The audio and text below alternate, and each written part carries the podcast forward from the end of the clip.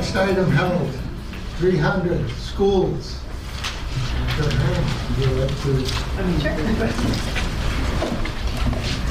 make you be comfortable. Thanks. I've got a couple people who may want to join too. I'll start with just like to say, Dr. Hearn, Chair Spencer, I would begin by saying thank you. I watched the school committee meeting last night, and I was very happy to hear the vote to declare Davis Thayer surplus is on the June 14th agenda. And I want to thank you very much for getting that on the agenda. I know it's not been an easy process from start to finish, but thank you for getting it on. I'd also like to say thank you to you and the entire school department, central office staff, all the principals, teachers, support staff, cafeteria workers, and school staff. I know it's difficult to summarize the past 3 school years, and we often hear the negative comments, but in the end, kids throughout our community are having great success. I know graduation's around the corner, and I'm sure there will be some great sense of accomplishment for many kids in the town over the next month. As for future trends, it's been well established that the school district has had significant decline in enrollment over the past few years. What's the current student enrollment in Franklin Public Schools, and what are your enrollment projections for FY23? Sure. Thank you, Chairman Mercer. I just want to note that I'm here with Miriam Goodman, School Business Administrator. Dave McNeil sitting here. He's the Budget Subcommittee Chairperson from the School Committee, and Denise Spencer, Chair of the School Committee, is joining as well. And it's nice to be here with you and the counselors here at Franklin. There are a couple of school committee members in the audience as well. Dave Callahan, Al Charles, and Elise Stokes, who is the Vice Chair of the School Committee. Lucas Dugier and Paula Morano from Central Office are also here, as well as Tim Raposa. In terms of enrollment, our current enrollment is about 4,800 students, 4,809 students. And this is something that I like to be sure to clarify in terms of the reasons for why the enrollment is declining, and it has to do with birth rate. We're graduating 430 students next Friday night, June 3rd, and the incoming classes of late in kindergarten have been about 280 or 300 students. So that's about a 150 different swing, and that's been happening for quite some time.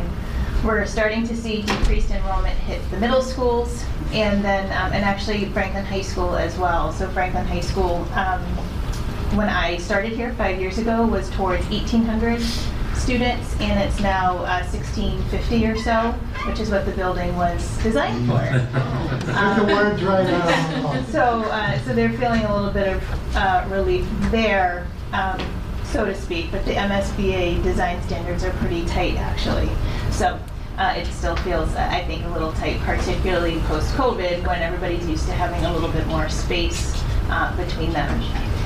Next year, like I said, we're expecting an incoming kindergarten class probably somewhere around 280.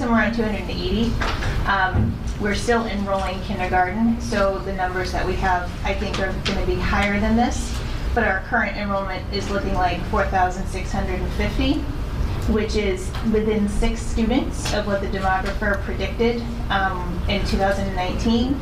But I would note we are expecting more students to join kindergarten in particular between now and September. So I actually think that our enrollment projection is a little higher than what was forecasted.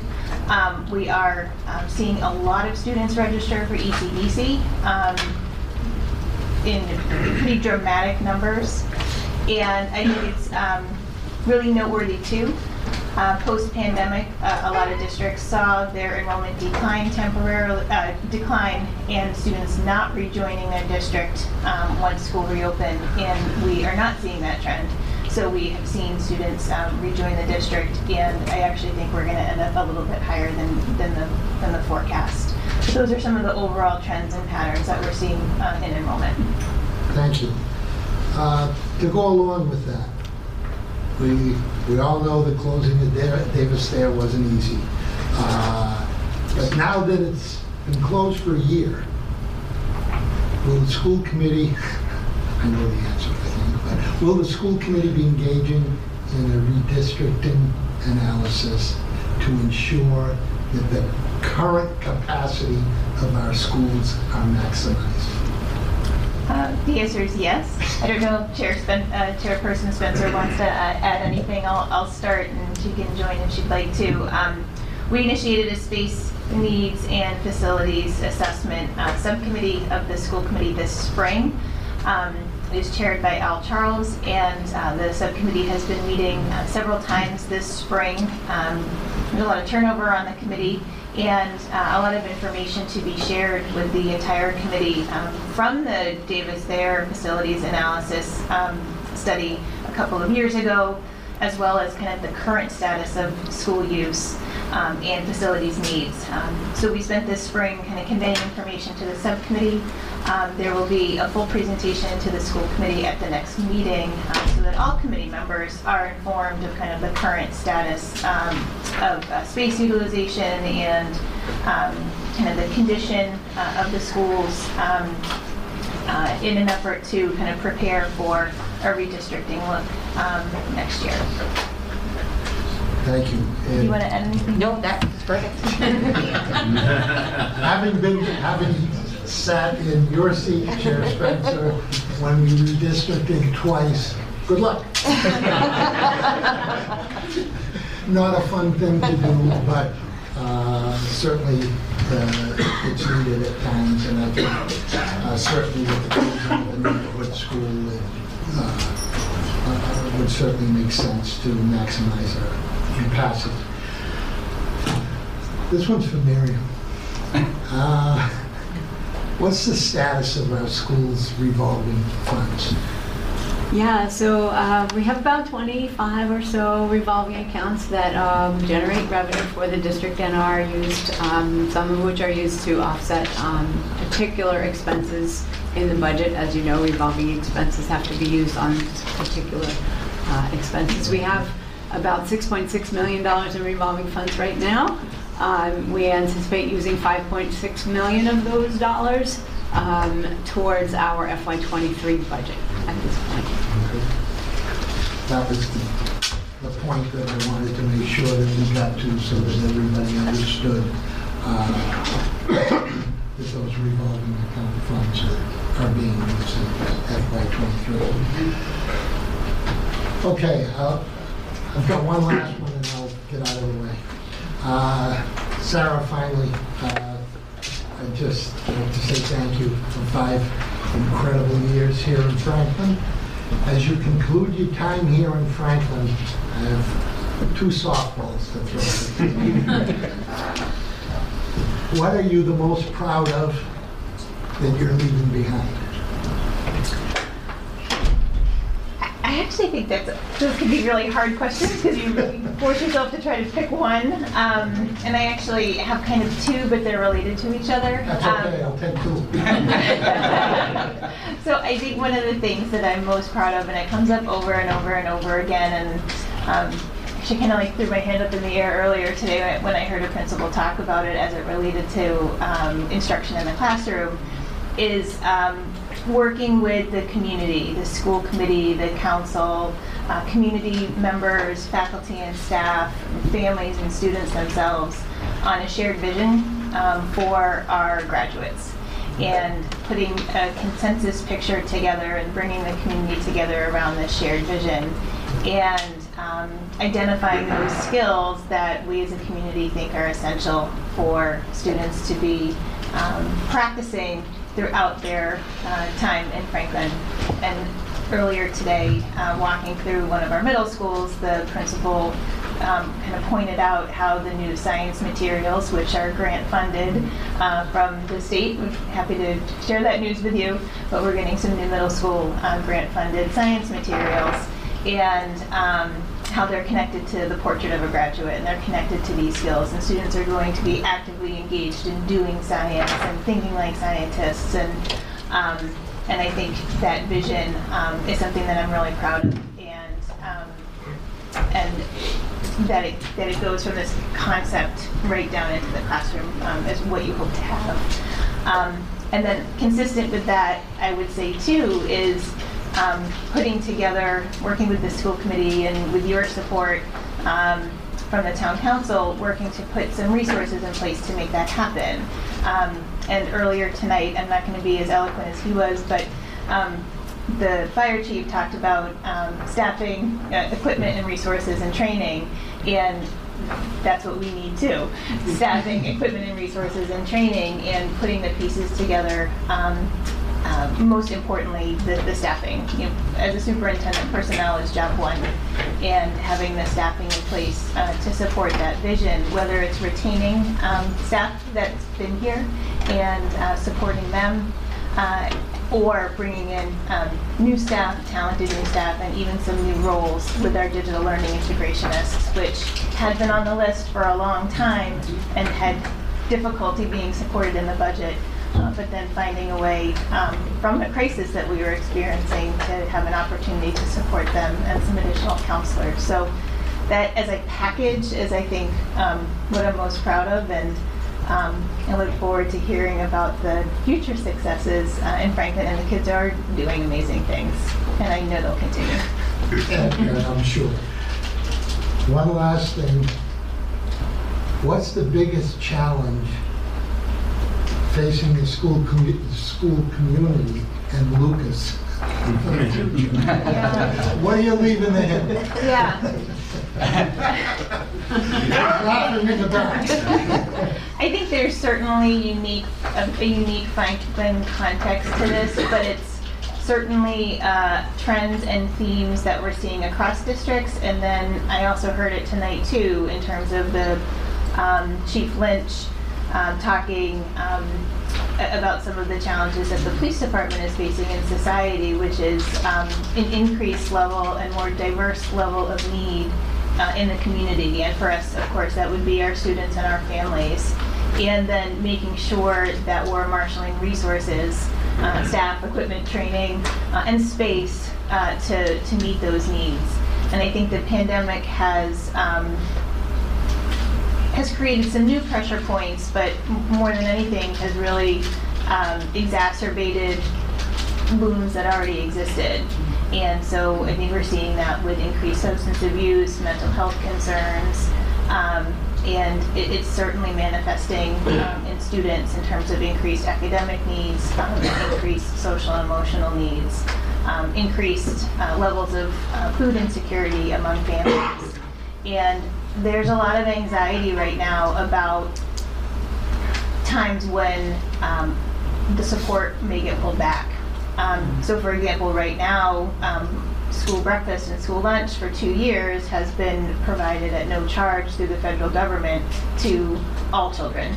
So it just kind of levels the playing field for all kids, and participation in the school lunch program has never been higher. And there's a lot of anxiety and a lot of worry. Next year, we're expecting to have to charge for breakfast and have to charge for lunch. And we know that with escalating inflation and the history of the pandemic with the jobs, that's going to be a hardship for many families, including many who won't qualify for free and reduced lunch, but are kind of on the cusp. And still struggling at home. So, so it's meeting those needs and having the personnel to do so. And again, it's a trend that happened before the pandemic, where we were seeing more diverse roles among our school spaces.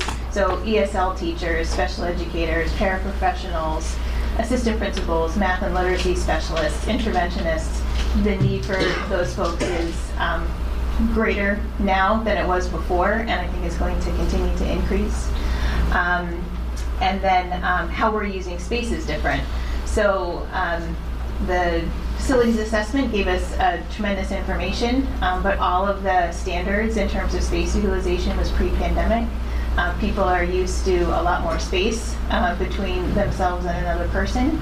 And because the needs are more diverse among the student population, you know, putting 24, 26, 28 students in a classroom with one teacher isn't going to meet the needs. Franklin students won't be as successful as we want them to be and they deserve to be. And so we're seeing a lot more small group instruction. And so how are we rethinking how we're using space? We need more places to put small groups of kids with specialized educators together. So it's not a Franklin only challenge, but Franklin will have its own specific challenges to face in light of that. Thank you. Questions from the council? Councilor Cormier-Ledger. Thank you, Mr. Chairman, and welcome Sarah and school committee members. And I want to echo the thanks to all of you for an incredible job well done this year in the face of enormous challenges. So please know that we recognize that and we thank you. I just wanted to ask a clarifying question more for people at home. The $70,220,825 is the town's portion of your budget, but what's the additional money between federal and state on top of that that you work to operate? So the $70 million is the total budget. Miriam can, she's got the numbers, she's pulling them up. $70 million is our total operating budget for our general fund. On top of that, we're going to spend, you know, we're anticipating spending roughly $5.5 million in our revolving funds. Okay. And in terms of state and federal funds, we are looking at least $1.5 million from carryover for this year, plus another roughly $1 million or so that we will get in federal grant money. So of the, I apologize, I guess I was mistaken. So of the $70 million, how much of that is actual town money versus state money and federal money? So Chapter 70 will cover about $28.5 million of that $70 million. The town will pick up the differential. State and federal funding is on top of this $70 million. Okay, I just think that's important for people at home to just understand the different pieces of the pie, because I know I certainly hear it all the time that, you know, we get more from the state, get more from the feds, but it sounds like we already get quite a decent amount, right? Yeah, and there's a formula, if I can add to that, that $28.5 million has remained and will continue to remain relatively steady. I think that Chapter 70 funding only went up by 0.5% this year, something like that, whereas the expectation of the state as well as the needs of the district increased by a much larger percent, and that's a function of the state looking at Franklin and looking at property values as well as median income and saying that your quote like ability to pay or your minimum required contribution is going up at a higher rate than they're supporting with Chapter 70 funds. So even with the slight 150 or so projected student loss for the fall, that number from the state's going to stay flat. It's not going to go down. It stays relatively flat. Yeah, that's when we talk about being what's called a hold harmless district. They hold you harmless so that your Chapter 70 money does not go down, but you only get kind of a small increment or a small increase for each pupil, which actually is projected and proposed to be a larger increase this year than it typically is from the state, but it's still projected to not increase very much. And what is our anticipated per pupil expense go for a fall of? I don't know if we calculated it out that way. I asked that because that question seems to come up a lot, and there were a lot of charts that circulated certainly online and during the pandemic about us being in a pretty low percentile compared to other parts of the state, and I just would like to be able to answer that if people ask. Yeah, so our per pupil expense as of 2020 was $14,698. We would anticipate that that would go up in 2021. I think 21's numbers like just recently came out, so I don't have them at my fingertips. And do we know where we fall in line with the state? Yeah, we are in the 25th percentile. So 75% of communities in Massachusetts spend more per pupil than we do. That's alarming, but okay, thank you. You all set, Councilor? Yes, thank you. Ledger? Councilor Chandler, go right down the line. Go right down the line. Thank you, Mr. Chairman, through you. Head of the school committee, Sarah's whole crew, thank you for coming. We will miss you, Dr. Hearn. Thank you all, that's great. And I said this to some of the school committee members. Obviously, I think this budget year has been a little bit easier for me to explain things to people. And there was a couple things that happened that I was really glad that I was able to get through to people that the central office is finally down. You're not overspending in there. You know, it's down. It's the right amount of money. So it's not costing us too much. Everyone, harps on that, especially from the old days. And it was a lot of work for me to make people understand too about the counselors and those things that you really needed that got put in this budget that I'm happy about, because the more of these kids are slipping through the cracks, it's just anything that can help. I mean, it's heartbreaking. I mean, we just saw another incident. We don't have to bring that up, down south. And I'm just glad that we're able to get that for those kids. And let's see, what else did I have here? And other than that, that's, like I said, this was an easier year. I appreciate everything you guys did. And I wish, there's only so much money to go around. Now we have to, in the next 24 hours, we gotta look for a little bit more money, but I won't be going to bed tonight. All right, well, thank you for everything, everybody. Thank you, Mr. Chairman. Thank you, Councilor Chairman. Councilor Pellegrini. Thank you, Mr. Chairman. I too would like to say thank you to all of you. It's been a horrendous 2 years trying to get everything together, and with the Zoom and the meetings and that, I think you've done a wonderful job with the school committee chairman and to the Chair and to the members of the school committee. We thank you very much. I have something to ask because I don't know how to answer this question to people. All right. First of all, I want to say thank you for bringing the Davis Thayer up at the next meeting, and I think that's going to be a very good project, and you're going to be very happy with it when we start to discuss. We've had just under 1,000 students, a decrease over the last 6 years. That was in one of your reports. Yes, yeah, certainly over a decade. Not sure about 6 years, but well, it could have been a little bit longer, but that's a little bit longer. Yeah, 1,000 students, and now having lost that many students. We're closing the Davis that we closed it this past year. So we cut down on office staff, nurse, teachers, and custodians, and I'm sure some other things there too. And yet your budget has gone up like $3 million this year, is that correct? 2.4. Close to 4? 2.4. 2.4. How do I explain to people that we closed the school, we lost students, and we lost personnel? I know some of the personnel you took over to the other schools, but those people had to have maybe through attrition had retired, because you only have so many rooms to put people in. What do I say to people? We keep really close tabs on our staffing and its relationship to enrollment reduction. And so we've kept up with the number of classroom teachers that we have as long as we're staying within school committee guidelines for class size.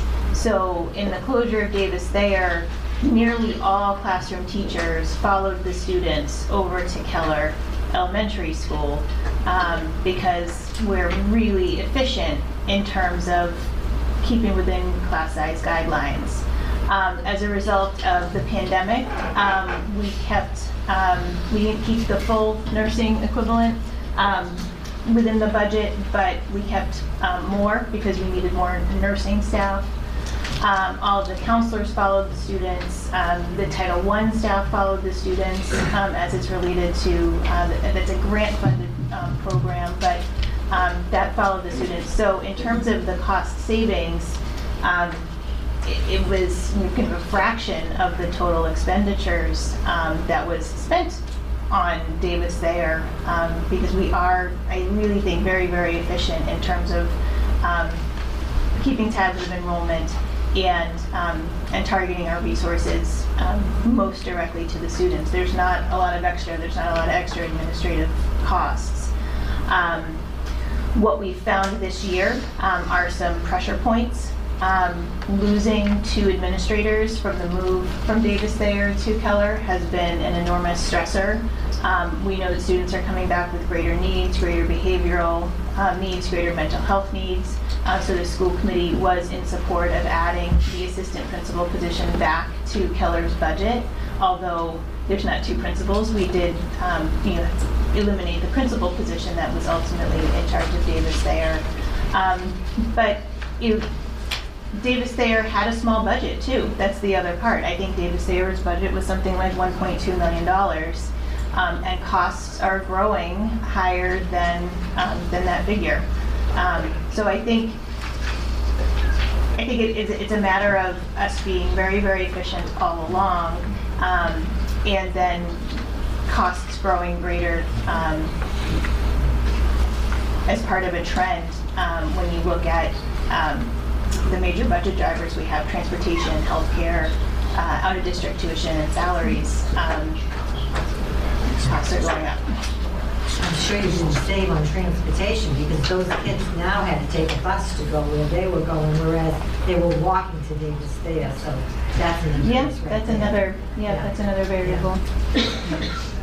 Well, I can understand some of that, absolutely. I did have a couple of other questions, but I read through your pamphlets, cover to cover, okay? He's done very, very well. I did find that you had, and I might be wrong with the number here, you're going to look it up for me, for search for a new town superintendent. Was it 87,000? It was 40,000? There was 40,000 in the school. But anyway, there's money that can be used, Brian. Things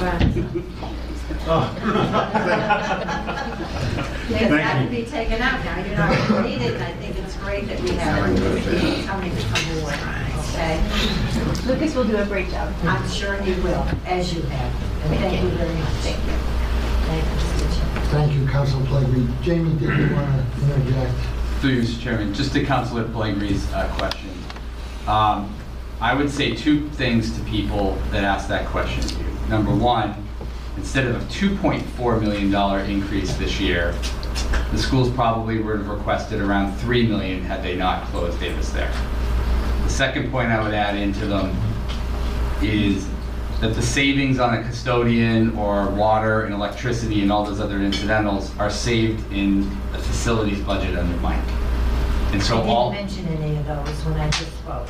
You mentioned custodian. I said custodian. But that comes out. Not electrician and all of that. No, I know. No electricity, like plumbing, water, all that stuff. Right. I understand, but the for people that are concerned in the community, where was the savings? How's this? Where's the, you know, the schools would have asked for a request much higher, and the town has seen the savings in its budget now for 2 well, this fiscal year currently, next fiscal year, with the reduction in the maintenance of those services to operate the building. So I would say those two things hopefully would convey, I think for most of the audience, they just kind of want to know the quick answer, right? So I think those are probably the two best bullet points to use. Thank you.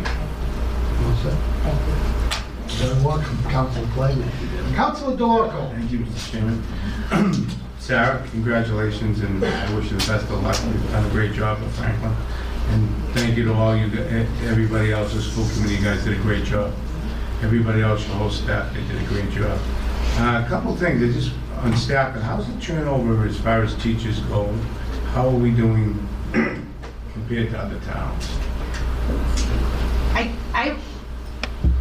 I think we're probably pretty comparable to other towns. We are experiencing some pretty high turnover. We saw it first start with kind of administrative turnover. So those positions typically come up earlier in the year.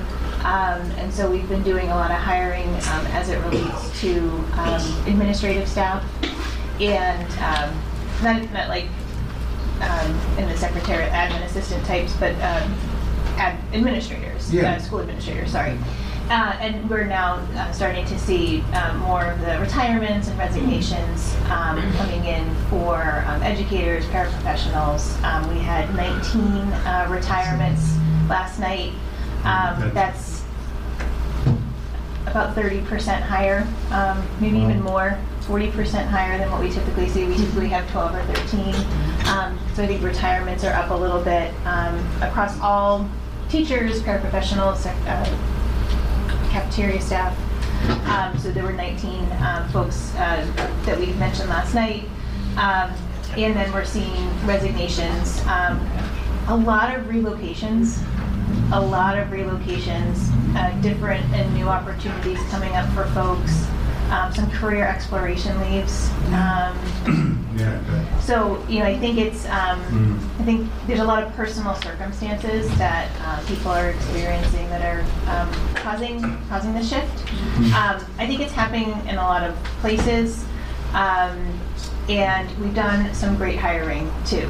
So I think if people are seeing what's out there and thinking about new opportunities that might exist for themselves, we're also perhaps on the receiving end of that too, with folks kind of looking to make a shift in their own life elsewhere. So we've hired some really, really great people.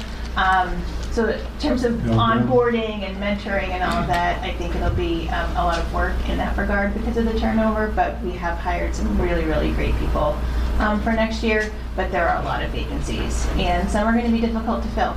Some will be difficult to fill. Special education is an area that is a huge challenge, and it is not only in Franklin. It is in other districts, and it is in, it's just the special education positions in particular are really difficult to fill right now. Okay, I know that substance abuse is, with the pandemic, unknown. Myself on the Safe Coalition, we've experienced a high number of cases, and I'm just kind of, I know you're working with us now, which is great. But have you seen how's the cases in Franklin? Yeah, so we actually have a little bit of data on that, which surprised us a lot. So the students take the Metro West Youth Risk Behavior Survey, and we only have the preliminary report. We don't have every single detailed question back just yet. We expect that before the end of the year. But so we haven't kind of released the results. And there will be a presentation at a school committee meeting when the full report comes out. But we were surprised to learn, both in Franklin and then it's also part of the Metro West trend, that vaping is down. And so students are like self-reporting, and this is all students grades 7 through 12. Vaping is down, alcohol use is down, and marijuana use is down, which really surprised us. That surprised me. Marijuana use really surprised me.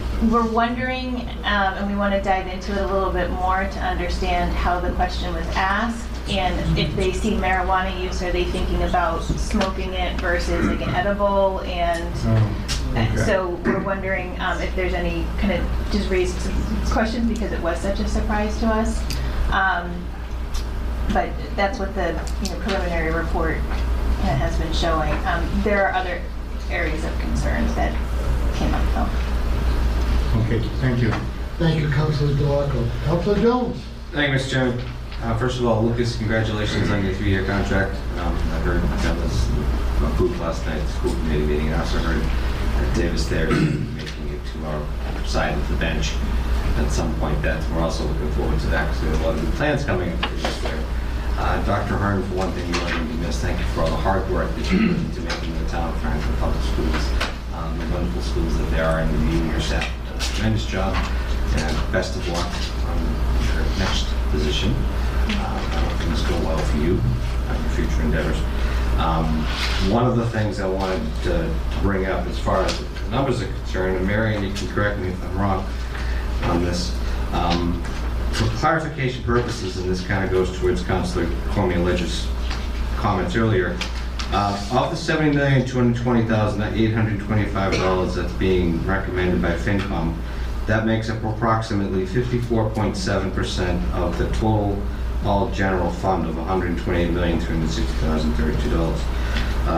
Of that, 40.9% is state aid at $28,733,221, which means that the remainder of $41,490,504 is actually the town's expense at 59.1% of that $70 million, which if I take that $41,490,000 as actual total amount that the town will be paying out of tax revenue, that only accounts for 32.32% of that total budget, which means that one of the misconceptions that people think is that, oh geez, we're paying 54% of our budget is the schools. No, 32.32% is roughly what the town is paying because of the amount of contribution that the state is contributing to this fund, to this funding. And on top of being in the 25th percentile, and on top of having teachers being in the pay scale that they're in, teachers are so solely underpaid for the type of work that they do. I actually had one of my apprentices today jokingly say, "Mr. Jones, what do you do all summer?" Yeah. What do teachers do during vacation time? What do you think we do? We spend our time training about all the mandates that the state and the DESC has asked us to do. What it boils down to at the end of the day is we are solely underfunded, and there's no arguing when it comes to that. And I think what it boils down to is that we as a society, we as a community, need to come to a collective understanding that in order to support the level of education necessary for our students to garner the best possible education we can offer, it's going to require additional funding, and that's just going to have to come from somewhere. And it's one of those discussions that we're going to have moving forward. We've been having this discussion for as long as I've been on the council, and one of the things I hope is that the community as a whole starts to realize that this type of investment into our community has a long-term effect on us as a whole, because it is our kids, it is our future, and Lord knows I don't want to be doing this forever, and I hope that someday my kids will be in a position that they can take care of me when I get older, so I can go to one of those 60 elderly locations in the town and have an ambulance come pick me up when I fall out. But in all honesty, what I'm trying to drive to for my point on this is the fact that even though the number looks daunting, the percentage of which we as taxpayers in the town of Franklin are afforded towards this really isn't as large as it seems, and that we could, in all actuality, put in additional fundings. And I think based on the discussion that many has come across this desk many times, if the state so chose to, for whatever reason, decided not to give us as much state aid as they have been, we would actually ultimately have to fill that gap anyways. And it's just kind of one of those things that I don't think everyone sees the big picture here. We've been very fortunate to have this level of state funding we've had for the past 12 years that I've been on this council. And all I can foresee, and I don't mean to sound like a doomsday person here, is that the state comes to a point where it's it's tapped its funds and it says, okay, we're gonna have to make up Chapter 70. Now it's up to the communities to make up that difference, and that day could be years from then, with inflation and everything else that's coming down the pike. It's just something I wanted to put in the council's ear as well as the community's ear as well. But one question I do have, and I apologize for taking so much time, is do you find that the teachers are, do you find that people are really even interested in being teachers in the first place? Because of the amount of challenges that are associated with being a teacher. A, the relatively low amount of salary that you can make. Two, the hoops that the Department of Education makes you jump through. Like, for instance, I have to renew my professional license next year, and I have to prove that I have 150 hours of professional development. I only need 15 to get my electrical license. I can play with electricity for 15 hours. But to be a teacher, I need 150. That's 10 times more trainings to make a third of what an electrician makes. And it's daunting when people try to go out and find careers for themselves to say, why would I ever want to be a teacher? There's so many hoops to jump through. There's so much work that goes into being a teacher. What do you hear and see on your end from the teacher staff? I see a lot of stress, and I see a ton of stress among the teachers, among all of our educators in the district. These past 3 years have been really, really hard. And I think it came out, you saw some of it last night when the retirees were recognized. It was a really emotional night, more so than normal. It's usually a nice celebration, but there were a lot of people here, supporting each other, a lot of tears. It was really more emotional than most, and so I see a lot of stress, and you know, that's kind of what we see kind of day in and day out with our current workforce, it's understandable. You named a whole bunch of things that are pressures, and I think we keep on getting asked to do more and more and more. A lot of social services, a lot of agencies that had previously been community organizations and hubs that would support kids and support families have kind of broken apart and fallen apart, and it's kind of left to the schools. I get kind of frustrated from a public health standpoint that there's not more support, particularly for mental health services in other agencies. So we do our best, to try to. The state's been very supportive with earmarks, for example, with additional funding, but yet still the capacity of what we're being asked to do isn't quite where it needs to be. A little bit of optimism, I suppose, depending upon the position that we're searching for. There are still great candidates out there, and we're doing some wonderful hiring. I want to say we have high school positions, English, social studies. We still generate 100 candidates in a candidate pool for some positions. I think Franklin has a great reputation. People are typically, by the time the final interview comes around and I'm offering them a contract, very, very excited. They've developed relationships with the department head or the principal along the way, and people are pretty excited. But there are positions that are really, really hard to fill that we seem to be constantly looking for.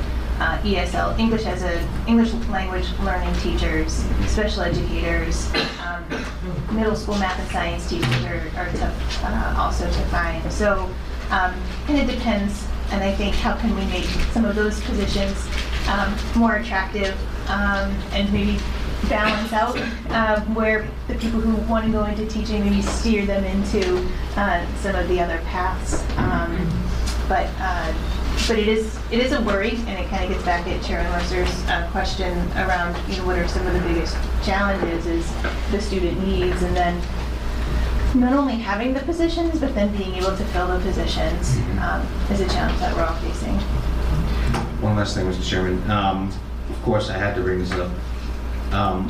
Do you have any kind of outgoing statements as a superintendent on, in regards to what we can do to continue to address or bring up how we're going to fight up against unfunded mandates? I had to bring up the word. Yeah. I don't have great parting words or words of wisdom there. I think because Franklin's a hold harmless district in terms of, actually I do have, it's not so much about the funding, it's about the mandate. So I think Franklin receives its a sizable sum based on the decreased enrollment and being hold harmless. You know, the Chapter 70, there's a significant amount of excess aid coming into the town according to the state's formula. So it's not, I think it's less about the funding and more about focusing on what mandates can be lifted, what can we take off the plate, so that the community can focus in on its community specific needs. Yes. So where's the regulatory relief? You nailed it right on the head. Thank you, Mr. Chairman. Thank you, Councilor Jones. Councilor Hamlin. Thank you, Mr. Chairman. I think. Dr. Hearn, Miriam, Chair Spencer, Dave, all the school committee members out there and in the audience, I look at what you've done this year, and it's amazing all the hard work. It's obvious with this budget that you've cut, and you've been very efficient in trying to put all the pieces together, and it must have been, it was a tremendous amount of work, I'm sure, and it's almost like you just pushed the rock over the hill. So that I appreciate all the work that you've done. It's obvious that it was a lot. Through the Fincom meeting, someone, I think it was George, mentioned that the budget is very light on the administration, so that means like the third floor, I'm thinking the third floor, up near Jamie, there's not many people there that do all this work. And I almost think like maybe you need to make it a little thicker to get a lot of this stuff done, because it's a lot of work. But I appreciate all the work that Miriam does. I think you probably do all that by yourself. She does. Okay, so she does. She does that all. She does all the funny stuff by herself. With a smile. She's really smart, but she's overworked, I think. One of the other things I heard on the FinCom meeting, I think Mary could correct me, that you were thinking about starting a dyslexia program, which I think is wonderful. And how much do these programs cost? Like, how much do you get a grant for it? Like, where does this money come from? So we are anticipating needing to provide additional services in reading, you know, particularly for students who are diagnosed with dyslexia. There's a big state expectation and push around the screening and providing those services. And I think that thinking is evolving. You know, we have our specialized programs in you know, differing schools based on the profile of student and their needs. And as far as dyslexia goes, it probably, I think it's shaping up to be maybe services that occur in all of the elementary schools rather than kind of a designated program, but very specific. I want to make sure I'm saying the right thing. Paul's nodding your head. They're not at all. Rather than, you know, kind of a specialized program in one of the schools. And so you're talking about, you know, some teaching staff that are specialized. We've already added 2 positions, one at the middle level, and in FY22, and then in FY23, there's another teaching position at the elementary level to support dyslexia, services for students with dyslexia. All told, I'm not sure we have projected out necessarily what that would look like, all told, but you know, we're aiming to add a couple positions, I would say, over the next couple of years to support those reading services. That's great. I would think it would like all staff would have to be trained to be able to identify. Yeah, so that's a great, so yeah, thank you for adding that, because it wouldn't necessarily be just staff that we would bring in with that expertise, but we have been making a concerted effort to train staff that we have, using some of the funding that's in the budget, train them in the special reading programs in order to provide those services. So that is another avenue, and we have been pursuing it. That's excellent. Thank you so much. And Dr. Hearn, we will miss you. And thank you, Mr. Chairman. Dr. You have the floor. Thank you, Councilor Handy. Councilor Frongillo. Thank you. I'll echo a lot of what's been said. I don't think that there's anyone that any place that school has been harder on than our schools, our school staff, faculty, and school committee members. So we appreciate all of you. I think something that Councilor Jones articulated well, and Councilor Cormier-Ledger touched on, is what really, I think, entered the town dialogue and town understanding, which is how much we're underfunding our schools, or at least how big of a desire it is to spend more on our education. I think I've certainly heard that as a top priority, or as the top priority around town, and I think the most recent election reflected that. In a town, we're constantly getting awards. Best DPW director got an award, water got an award, police is getting recognition, fire is getting recognition. Finally, all of these are top in the state, and I think people are starting to recognize that the place that we might be falling short is our schools. And that's not to say that we're not doing fantastic. I said last year that we do a lot with very little, and I stand by that. It doesn't take long to be in a school to be amazed by how well we're preparing our students, despite being in the bottom 25% per pupil expenditure. We're nowhere near that percentage, and just about any statistic you want, APs, SATs, graduation, extracurriculars are top in the nation. Sports are, we are top in the state. So I commend you for what you have done with what you have. But we think that there's room for more.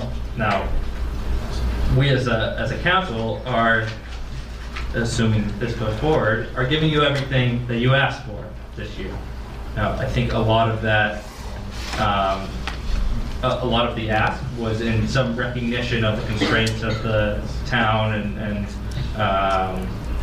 what was reasonable to be asked, and how much can you continue to ask in future years. And so we appreciate you attempting to,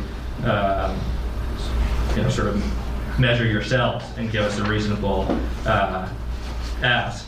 And I'm proud of the town. I mean, I think that if you're out there saying, hey, I voted, and wanting to improve funding for schools, our operating budget's going up $4.3 million this year. 56% of that, if I did my math correct, is going toward our schools.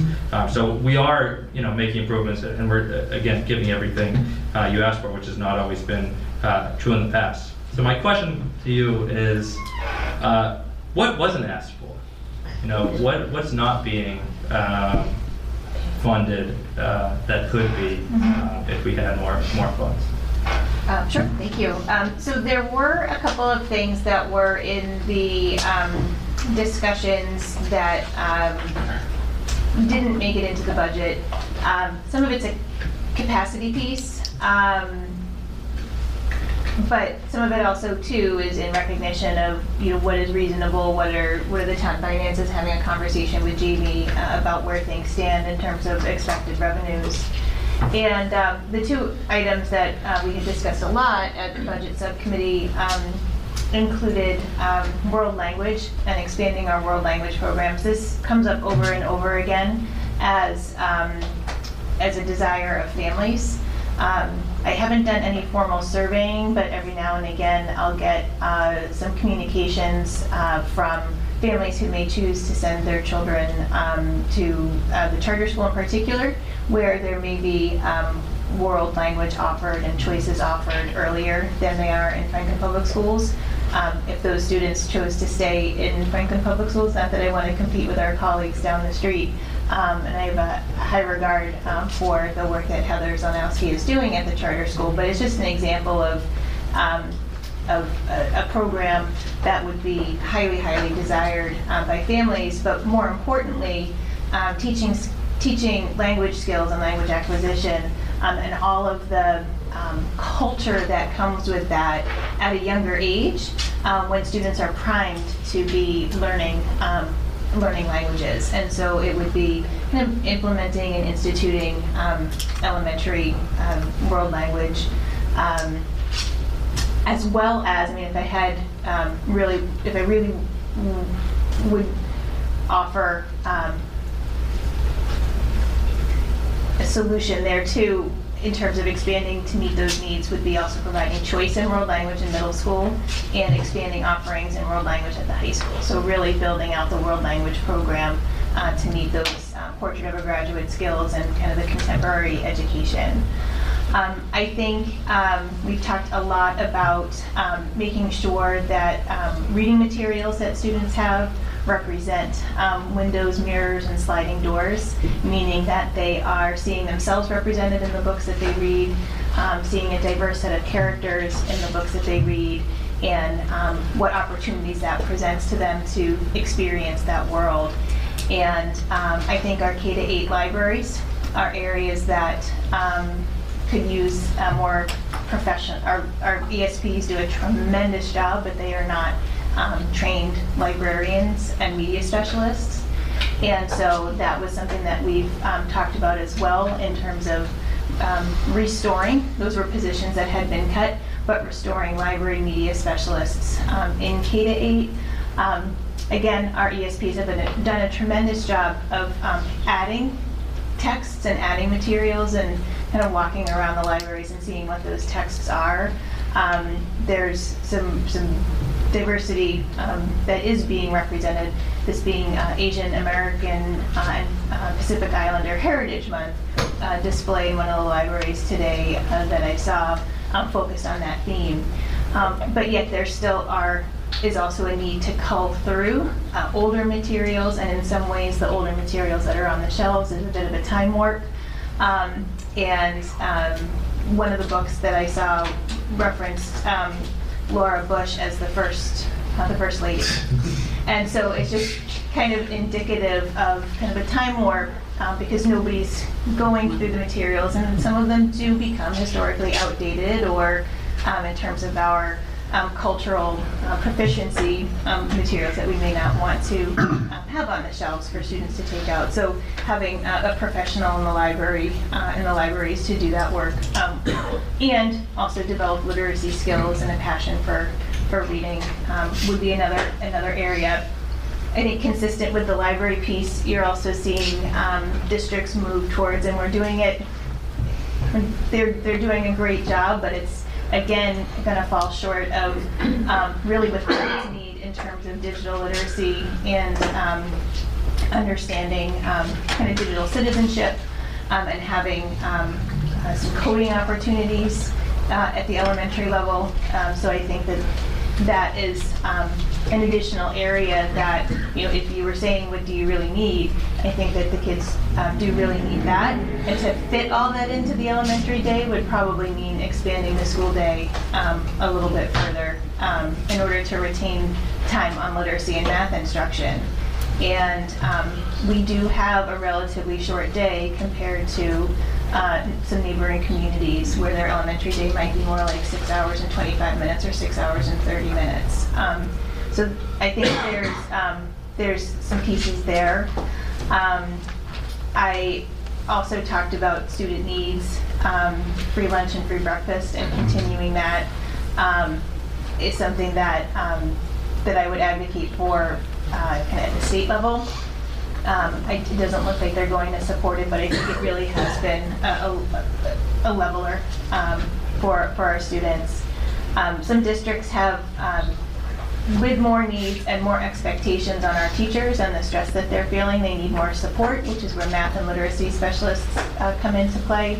Some districts also have SEL coaches to help teachers integrate and attend to social emotional learning and well-being of students in the classroom. And then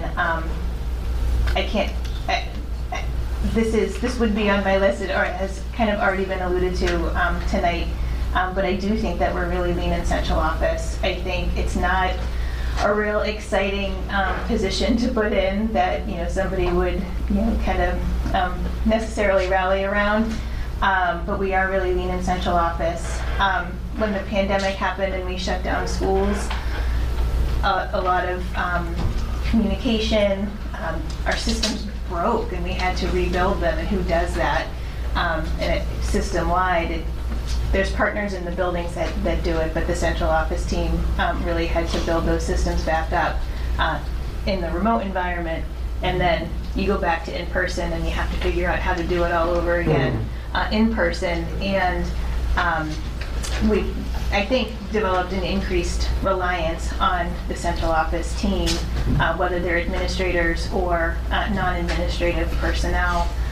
So taking a look at the structure up here to see if we have enough support, and I would offer an assistant business administrator and an assistant technology director would go a long way, because I think we are really lean, and so I would add that to the list too.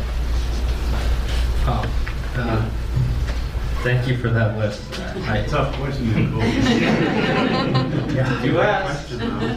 Well, I mean, I'm hearing that list, and I hope others are hearing that list, and I hope we're hearing that list and not hearing fluff. I mean, digital literacy, basic literacy skills, reading, up-to-date reading materials, basic needs, food for students who need it,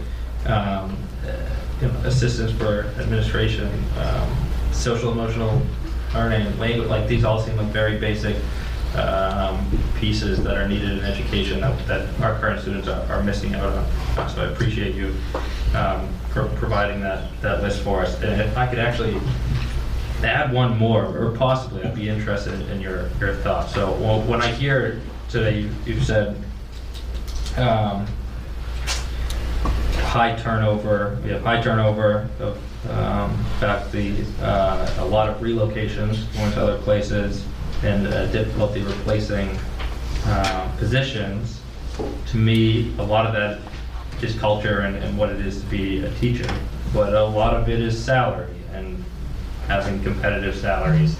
And then, that's just to fill positions, not even talking about quality of teachers and really pushing and making sure that we're attracting top talent. So I think our mind goes to positions, but there's, I guess I'm asking, if there are also a piece of, are we able to offer as competitive salaries as we would like?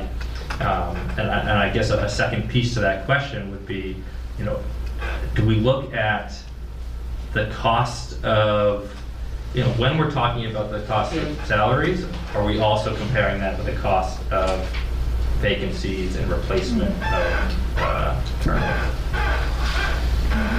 Yeah, so we, look at comps, and we take a look at similarly sized communities, or we look in the region. We belong to two collaboratives. One is the Accept Collaborative, and one is FICO, which is here in Franklin, and it's basically the region, and we collaborate for, in particular, special education services. And so we use them for salary comps, and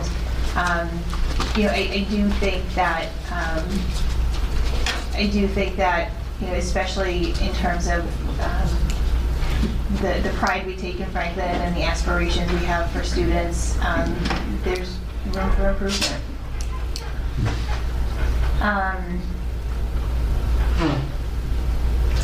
In terms of vacancies, we have lost some candidates who didn't come to Franklin because of the salary decrease.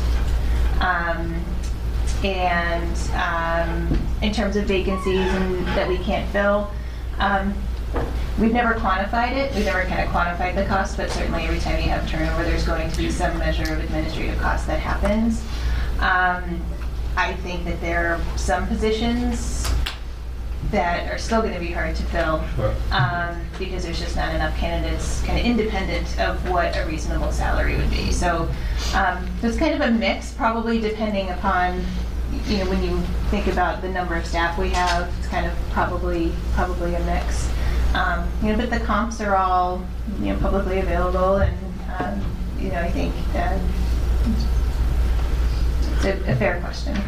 Appreciate that. Thank you. So those are my two big questions. I have a third small one, so just happen to have you guys in front of me. So this is something that had come up, but we put a lot of effort into attempting to change culture, especially in our high school, you know, around our DEI initiatives, around bullying, around just, you know, letting people know what's going on. And one of the best tools that we have for communicating to students is Panther TV, the sort of morning announcements that are super, super well recorded and put together, and a lot of thought and time goes into that.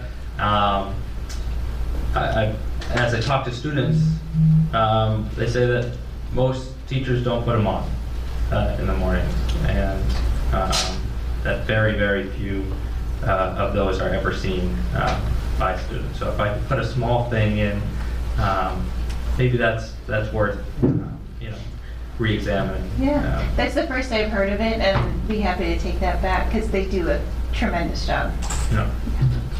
All right, so those are my three things. I would end on a thank you to you again, another friend that I highly commend the effort that you put in to get around the community, to show up, another friendly face on the Freedom Team meetings.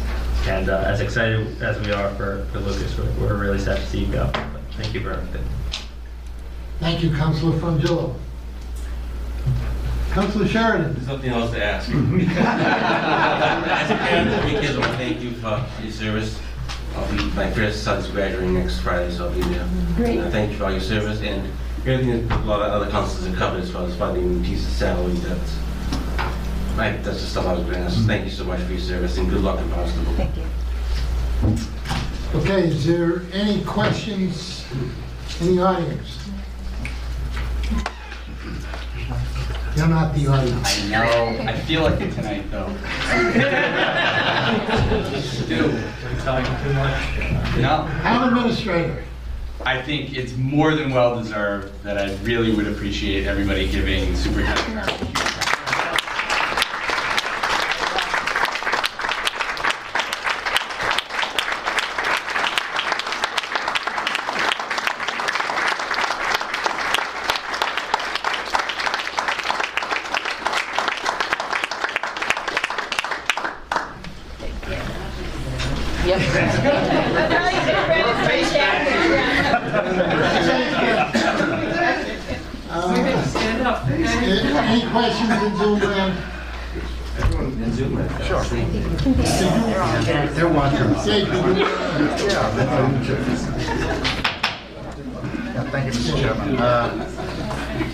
Thank you all for the questions, this open dialogue, this discussion. Really appreciate you taking the time to speak with us, and give us out. Thank you for considering our budget, and just like to, you know, echo what's already been said, and you know, a lot of hard work was put into putting this budget together from Sarah, from Miriam, and also from us on the budget subcommittee as well as on the school committee. A lot of thought was put into it, and when I think about all the work they do in the school committee, and you know, always say, I think to something, a recent presentation actually, that kind of puts a nice button and very human face on what goes into our budget.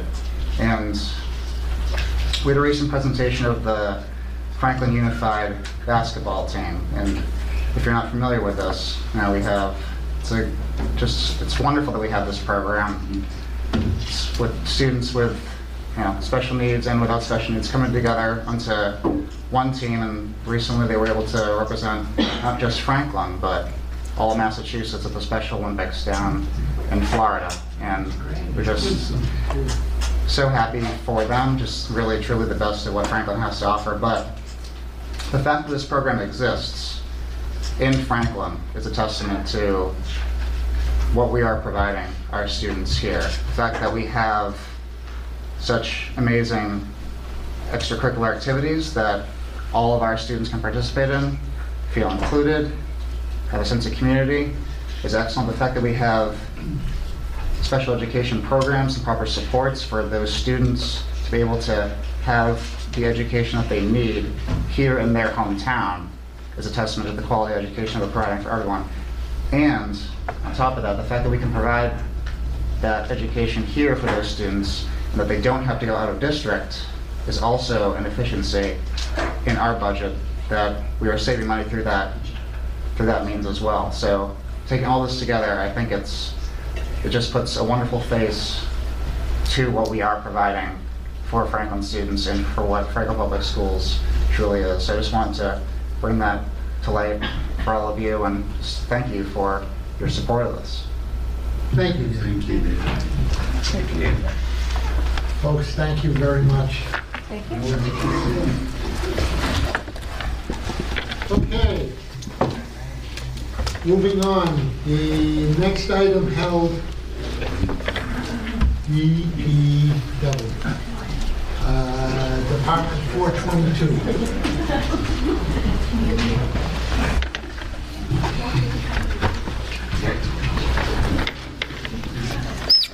And again, I'll start through this. Thank you to the entire DPW staff, administrative team. This department is often unmentioned. Essential workers who keep our community running strong all year long by maintaining our streets, water and sewer systems, and many other tasks that most of us don't even think of because they're doing their job and doing it well. So thank you to the entire department. Thank you, Mr. Chairman. I have two quick ones, hopefully. What services are restored in this year's budget from FY22? So, not to backtrack a little, we had lost, our biggest thing we lost was we lost two positions previously, and that was because of the stormwater mandate that we had to make cuts to what EPA said we had to do. So this year, my budget did go up, but we were able to get two positions back. So they, as in July 1st, where we're looking for folks now, but July 1st we get two positions back into the Public Works General Fund. So that's been a big help. So we're looking forward to that. If we can get people like everybody else has been talking about. Yes, that's been the biggest thing we were able to restore. Okay, great, thank you. Can you give us just quickly some project updates of what work will be going on in the town over the summer? Sure. So we pretty much already finished up Arlington Street. We put the new water line in and down in that area, and that's, we were able to get that project out early, and because we could sit and talk about materials and everything else, but they had the pipe and everything, so that job buttoned it up. Came in on budget, which was very good. McIntosh roadways, that whole neighborhood, has been a disaster for like as long as I've been here. So we got all the water pipe, the drainage, infrastructure in. So now we're going to go ahead and repave it. We had a neighborhood meeting last week. We went over our roads program and everything like that. So that is going to be starting late June, early July. Once again, that job. That came in on budget. What we estimate, I've been very surprised by a lot of these. Country Club water main is one we've been planning to do. It's going to be done next year, but because of ARPA money coming forward, we're going to tackle the water main this year. So that's been out to bid, and it should be starting in July also. So that we're going to be tearing up that area over there. The Grove Street signal, you all know that's been out there for a long time. We bid that out. We got a good bid on that. We got the easements in. So that's the first part of Grove Street, with the signal in up on the Washington. Go down about a quarter mile and do that. That's the big phase there. So that's going to be starting in July also. The one that really came in good, and this is what folks are really going to know around town, we're doing a mill and overlay, and that's where you take like the top layer off and fix everything. So we're going to be hitting King Street, basically, the whole length of King Street, sections of Union Street, and then, you know, most people know that the majority of 140 is, you know, maintained by the state, like out here, but we do own that section of town, so we're going to redo the whole intersection of King and Chestnut. That's just been, you know, everybody drives through there all the time, so it's going to look like that's going to be very visible to the residents, and that came in like $200,000 under budget we anticipated. So we like under budget. I know. The bidder made a mistake and adding a mistake, but by law he has to accept it. So, and then the SNET trail, which is a lot of folks do use it, and so we're going to be doing the grading out there. And I wanted to add earlier that in-house and Public Works are actually, because we're getting so much use out there, we're expanding the parking lot out there. So we're going to kind of do that in-house and working on that through Concon right now. Folks know up by Jefferson, we did that maintenance type thing called the micro seal on top of it. So that's a huge neighborhood. But we're going to do the phase two base of that. We're going to go like the Harrison area, the Jackson Circle. So that whole area will be done. And that will be pretty much in place hopefully next 10 to 15 years. Grove Street, this is the one that Jamie and I always talk about. It's a big project. You know, it's going to be $4 million with all the funding sources done. But we should, that's going to be going out to bid shortly. And we should start that. That's almost a 2-year job. So we're going to hopefully start this fall and then going forward. And then, you know, stuff that Carlos oversees. I'm sorry, this is Carlos Rebels, the highway ground superintendent. Derek Adams is their stormwater environmental affairs. But we're also, we've already put out, we're doing miscellaneous asphalt work, you know, just fix like we do little different things. They met with the concrete guys today. We're going to be fixing, we heard from the council, about 100 panels, different locations in town for sidewalks. And then we do our typical infrared repairs, you know, the castings and stuff like that. So that's. So the biggest thing, some of the things, we're just waiting on materials for the water pipe, you know, was available, wasn't available, but so there'll be a lot going on this summer. So good to hear. Okay, questions from the council. Councilor Frongillo. Yes, thanks. Thank you as always. I won't go through my typical rant around how much we're underfunding our road maintenance and building out in a way that's unsustainable, but that's still true. I just said it.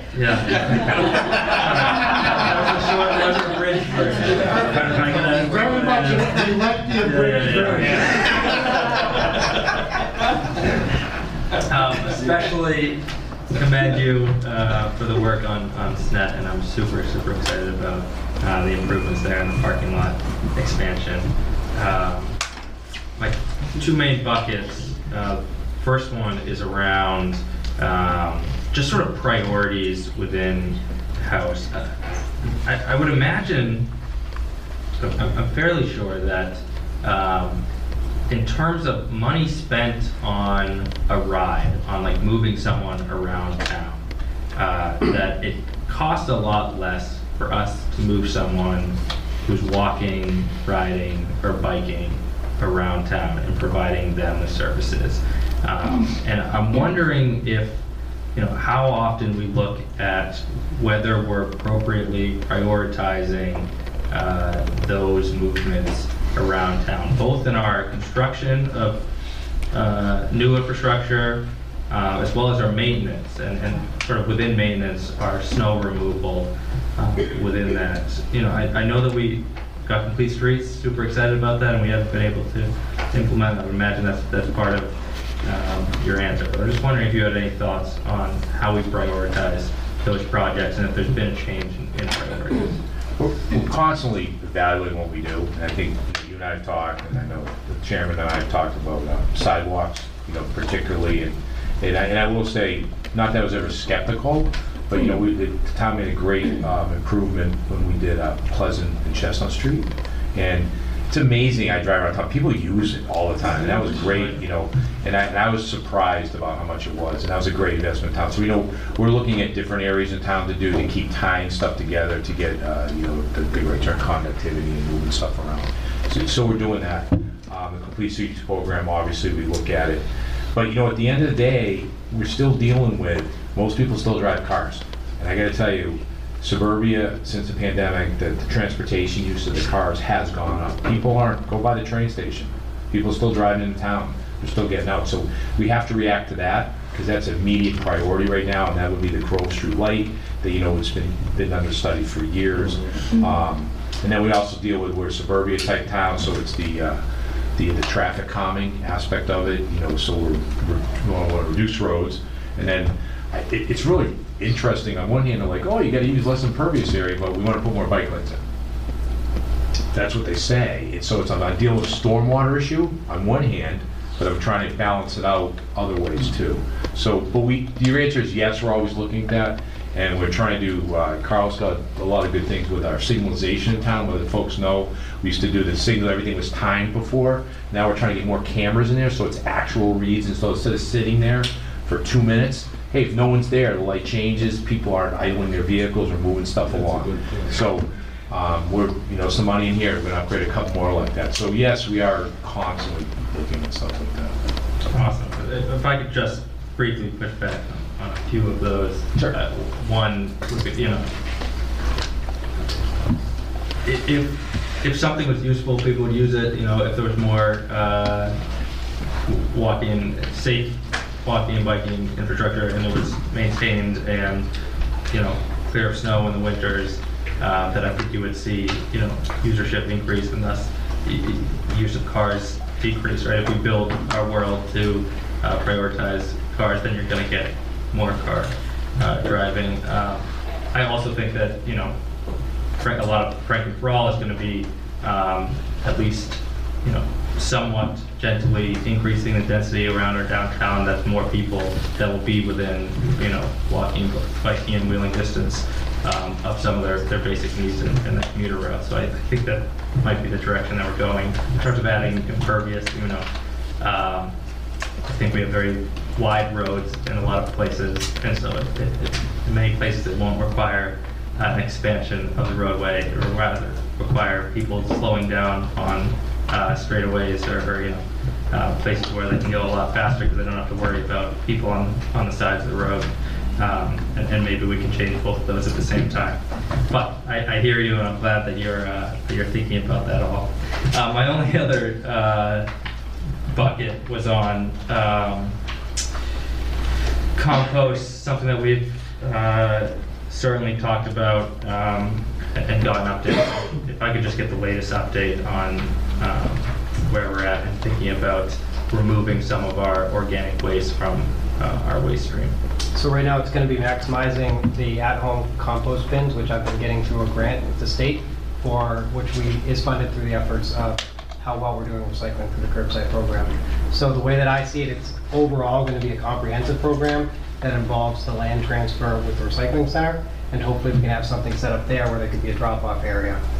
In the meantime, I think the way to go is for folks who are fortunate to have a space at their house, if they have one, to be able to purchase a discounted compost bin where they can start, instead of throwing the scraps in the trash, in the waste stream, they can compost at home. I think that's the most affordable way to do it now.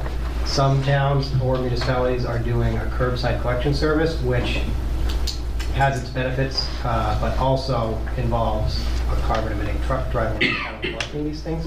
So the way that I see it, the best option forward would be, and there's a lot that's going to go into it beforehand, but one of the options could be, once the recycling center gets smoothed out in the future, and there's more space up there, to have an operation there, whether it's town operated or a third-party vendor could potentially have a collection service that's done sustainably, that can then bring that compost to the recycling center, process it there, and then make that available for the residents of the town. And that's sort of what I see going forward.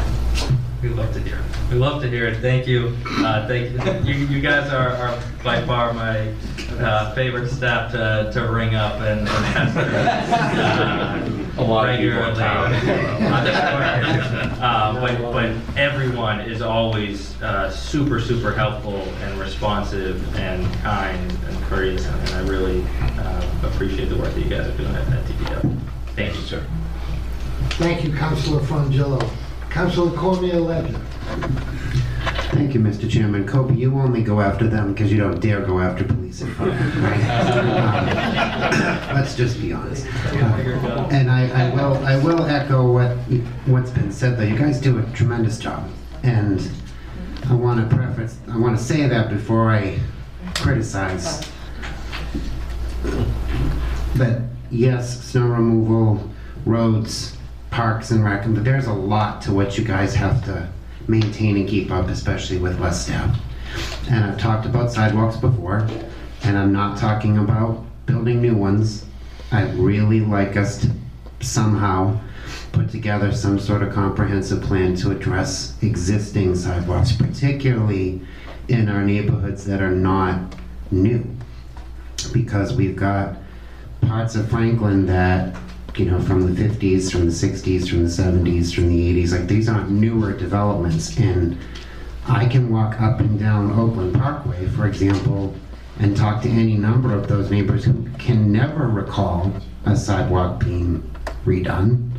And it shows, like, no, not, you know, trying to bust them, guys, but like you can clearly see that that sidewalk is aging and people can't walk on it, and there's so much trees and so much shade, obviously, that it's damaging the sidewalks. But people would feel a little more comfortable if there was at least a plan, right? If there was a list they could see that said, hey, yeah, town's not gonna get to it this year, but we're gonna get to it, you know, a couple of years from now, or maybe there's, you know, somebody at least kind of watching the ball. I appreciate new projects very much, but people should be able to walk around their own neighborhood and not have to step out onto the street with their stroller or with their dog or just on their morning jog. They should be able to use the sidewalk. So is there anywhere in here, and I know it's a massive budget and I know it's late, but is there somewhere in here where I could get a little glimmer of hope that some existing sidewalks are on the plan for the new budget?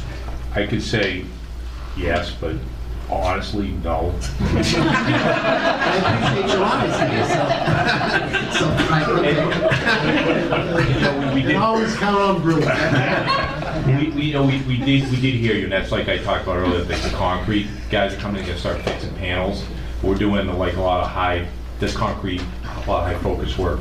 We really identified our sidewalks that we're trying to do with our roads program. I think when we go and do the whole infrastructure all together, you know, I could give you a myriad of lists of roads, Southgate, all through there. We've redone all the sidewalks out there, you know.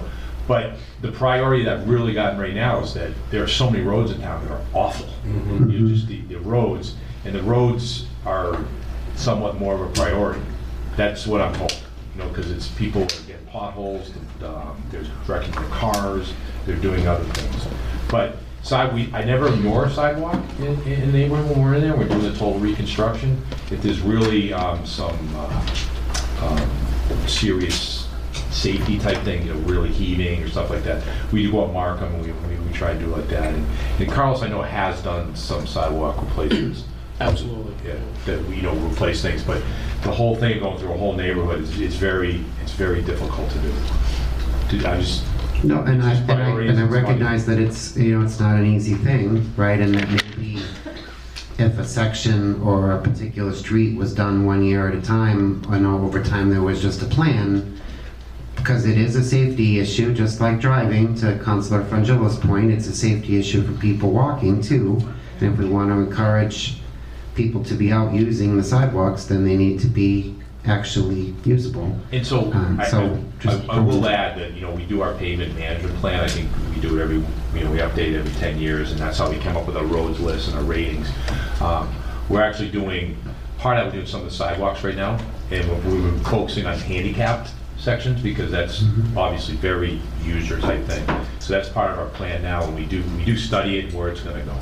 But you know, I say to the residents at home, if there's really a, you know, an area that they feel concerned about, please reach out to us, because we do try to fit things in and do things. But if I've truly done a comprehensive study of all the sidewalks, that I have not. I just don't have the resources. I mean, even in this budget this year, we had to cut $300,000 from road that was in the operating budget. Correct. Because, you know, for the funding of the stormwater and the phosphorus control plan and stuff like that. So eventually, I think we're going to see some of that restored when we get, you know, the utilities up and running. But this year was, you know, a tough year again. Mm-hmm. So But we don't completely neglect those. You know, if a resident calls and says, you know, there's some bad areas. I mean, we've sent guys out there, cut out those really bad areas. Maybe there were some roots and stuff in those areas. But, you know, we try to do our best to get out there and at least get the really bad areas patched with what we have for staffing and money at this time. I recognize it's challenging. And, you know, I'm happy to send you pictures sometime of how bad Oakland Parkway is and how bad some other sections are, right? But if at any point you find yourself with some surplus money from a job, maybe you can head on over with a crew and get a couple of sidewalks done. That would be appreciated. Thank you, Mr. Chairman. Thank you, Councilor Cormier-Ledger. Councilor Hamblin. Thank you, Mr. Chairman. Thank you for being here tonight, Carlos and Derek and Brutus. It's always good to see you guys here. I won't talk about the bike lanes on the roads because we've already got that. SNet, very excited for the SNet work you guys are going to be doing. I have one question about the recycling of the pink bags, the change of that process, and do you think that because now we have to set up our own time for the pickup, are we going to have? Do you think that we'll have more of that stuff that normally got recycled in the trash, and will that cause the fee to go up? For you, Mr. I think that makes sense, right? For you, Mr. Chair. So we had to adjust that plan based on the fuel costs associated with collecting those. The pink clothing bags is what you're referring to? Yes. Yep. Sorry. So they used to traverse the entire route, trash route, every single day and pick up the bags that were there. And of course, when the program first starts, there's a lot of people who are donating a lot of clothes because it's new. And over time, it's smoothed out. Right. And taking that into consideration, along with the fuel costs that we've seen, the most sustainable way to provide the service, which isn't offered in every town. This is something that Franklin does to go to make it even easier for people to recycle their clothing. We tried to do it in such a manner that would be consistent as much as possible with the existing program. So people can either call to schedule a pickup or they can go online to schedule a pickup. And we also have a drop-off location at the DPW and a drop-off location at the recycling center. So there's a couple options for people to still use. And if anybody has any suggestions to make it even better, I'm all ears. But we really wanted to reduce unnecessary travel to collect those items. So I just want to clarify the folks at home, you're not paying for the service. Right. Just like Derek, you know, we say we're working with them. Yeah. But ultimately, they're doing it for free. It's not costing us anything. And to your point, it does save us money because if we take 1,000 pounds of clothes out of our single stream or waste, we don't pay for it.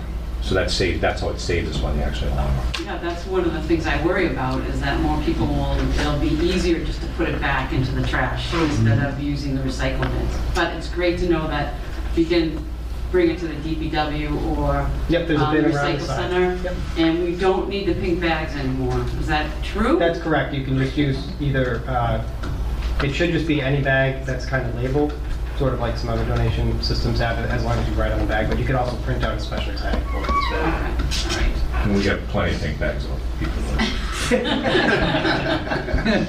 And that's been pretty consistent between 15,000 and 20,000 pounds a month for those. Right, so people, if that goes back into the waste stream, that'd be very unfortunate. But we haven't seen those dip yet. Of course, we haven't received anything from the new system, right. But over time, it's been pretty consistent. Okay, and I'm sure that you'll be able to see if the amount of weight of waste goes up from once we start. Mm-hmm. Thank you for that information. But I think I saw a lot of pink bags out on the side of the road the other day, and I thought, there's a new way to do this. We need to get more people that information. I've had a lot of people ask me about some kind of if they can help with trails, and I was wondering if you guys were thinking about putting together like a citizens brigade that could go out there and help you with the recreational trails and things like that. So. Or if I should just tell people to... Yeah, so typically in the past, it's people come to us and say, okay, I got a bunch of folks here, we want to do this. And the two best examples I can say is our dog park. Mm-hmm. They, you know, we fund it, but they maintain it, pretty much. We help out occasionally, we built it. that they're maintaining. Right. Same thing would be the vegetable garden, yeah, which has been very successful too. We kind of built it, you know, the council appropriated money, but they maintain it and they take care of it. They Ryan maintains it. Yeah. No, we've done a lot together with that, but that's yeah, two good successes. So going forward, it's like, yeah, people want to help out. Yes, we hear. I'm not in charge of all the trails, you know, a lot of that's conservation. We try to help out what we can, okay, but I think if the group wants to come together, we'll certainly work with them. It's like, you know, we work with so many different groups, like, hey, we're gonna do a litter pickup, you know, on Earth Day. We're the guys that go out and pick up all the trash after Charles River Watershed picks up everything, and we help out. But what I do not have the time, staff, personnel, to lead people around and do stuff. Right. You can tell me and we'll help you. Okay. Okay, thank you. Thank you, Mr. Chairman. Thank you, Councilor Hamlin. Councilor Jones. Thank you, Mr. Chairman. Just kind of part of the facilities discussion I said earlier in regards to high school and other grounds, litter, trash, trash pickup. I know it's probably, again, for you guys, a personnel issue, right? There's a more of just more trash that happens to be propagating around the town litter. Well, it's a couple things. Yeah, he has personnel. Some of it we do contract out, and some of it's communication. And, you know, it was kind of touched on before. And a number of barrels. I mean, we got to get a balance here for what's going on, because if I put all these barrels out there, people are going to be just throwing stuff all over the place. Mm-hmm. They don't pick it up. We do go out there. We do get it. You know, Carl's done a great job. I could send the emails. He sent out to all the coaches, and Ryan was spot on. Once we started getting the coaches in there a little more, get them involved, and make them clean up after themselves. But if we're not sending out this information, then it does get overwhelmed, and we only have so much system. You know, back in 2010, and we were laying people off and everything else, we were going to pull every trash barrel. Say, hey, we'd come to a take in, take out, and a lot of towns do that, right? And then it turns into like, we know he knows all the schedules, he knows the schedules, school department knows schedules. So if it's a Friday afternoon. And I'm not picking on any team, but it's the girls lacrosse team out there, okay? And they show up, and it's all littered. Well, you know what? We maybe don't get to use the field anymore because you're not taking care of it. So it is a balance in education. But yeah, more people are at home, so we are getting more trash, and we do put the appropriate number of barrels out there. We really do. Mm-hmm. Have you noticed that there's been any illegal dumping across the town at all? We get it occasionally. I mean, we've sent them out, but. You know, Derek, I've done it in the past. The policemen really good. We love calling them. You wouldn't believe what you people throw out. They're so stupid. They leave all their bills in there. I mean, we just call the police up. Okay, we'll go tell them. My favorite was we caught a kid. We found his ID in there. And then we found a bong in there that had a party. They were just trying to get rid of it. So I got the dad there. We're going through and we find all the stuff. And so, yeah, we get it, but they're pretty easy to track down. That's probably not what you want to hear. No. 10:30. That's kind of relief, though. Yeah. Especially at 10:35. Yeah. Other than that, I can't begin to rave how great a job the DPW does in general. You guys are awesome. It amazes me how you can get to 27 square miles, or whatever our town is, and get as much done as you guys do with the time and the personnel that you have. It's just an extraordinary feat. Everybody does such a good job. I just want to shoot some accolades out to everybody. Got a great team from the top to the bottom. These guys sit next to me, and certainly our newest laborers. They're all great. You certainly do, and I know there's a lot more coming down the pipe. So thank you for your time. Thank you, Councilor Jones. Councilor D'Orco. Thank you, Mr. Chairman. Thank you. Thanks, guys, for coming out. Brutus, in your budget, I know it went up. You figured in for fuel costs going up so high. I'm so glad you asked this. So I was thinking about how to say this to you, and I always want to remind you folks that with my budget, which is so much different than every other budget you see, but it's a school department, my budget, depending on which utility or whatever, but 60 to 70% of our expenses. That's at the end of the day. And we do a really good job forecasting. I think you know that. We're usually we run averages over 5 years, up and down. We're so affected by different things. And we've been pretty much spot on.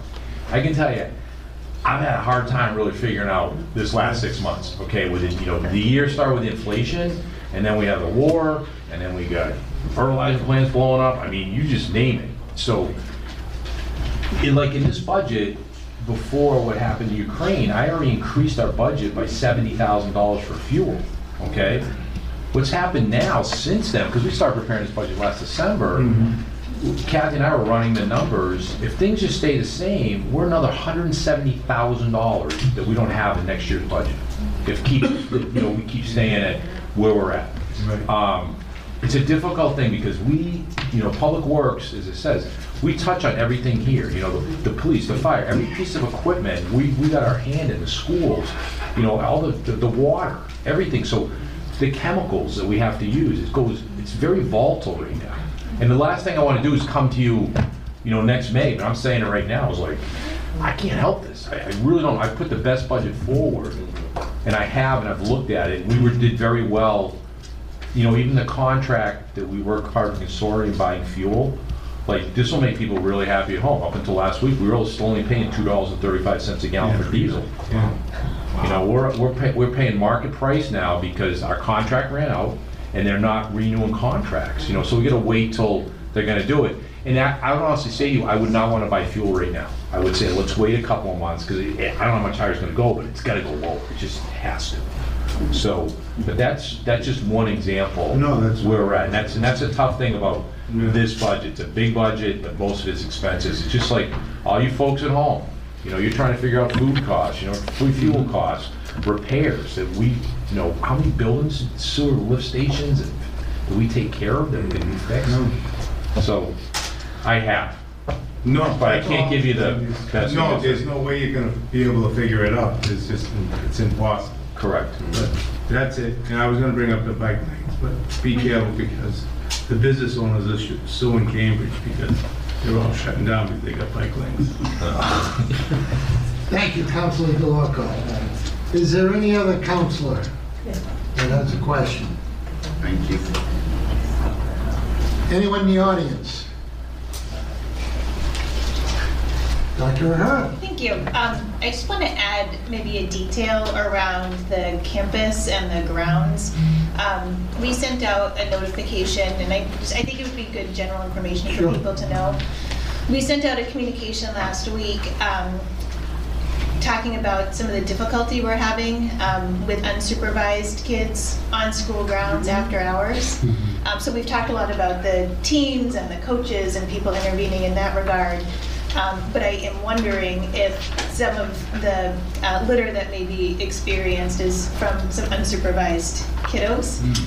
We want our campus to be a welcome place for kids who are coming and being on the playground and stuff after hours, and we don't want to have to shut anybody down. But they are engaging, and we have had reports of unsafe behavior and have asked families to talk to their children about being safe and being respectful and being appropriate. And I don't think it's kids just being kids. I think kids can throw their trash away. I think that's something that they can learn and that we can reasonably expect of them. So I just wanted to add that to the story and make you aware of it as something in the community as the weather's gotten nicer. That's something that we've seen. Thank you, Dr. Is there anyone else in the audience that has a question or a comment? Is there anyone else in Zoom land? DPW. Thanks, guys. So a couple more. Thanks very much. Thank you. Thank you. Thanks for staying till the end. Okay. Next item held is 510 Board of Health. And I think it was myself that held that. I guess I was just curious about the staffing of that. Are we now using, do we share in a health agent? Right. To you, Jane.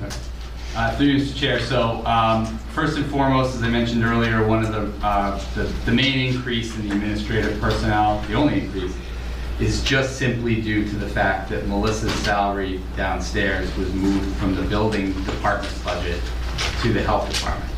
The second piece I would mention is in other contractual services, there's an appropriation at $39,250. That pays for our state-required part-time public health nurse. Okay. through a recent regional alliance, which was actually on the goals for the council. We're not ready yet, it's still kind of finding its footing with Rentham and Norfolk.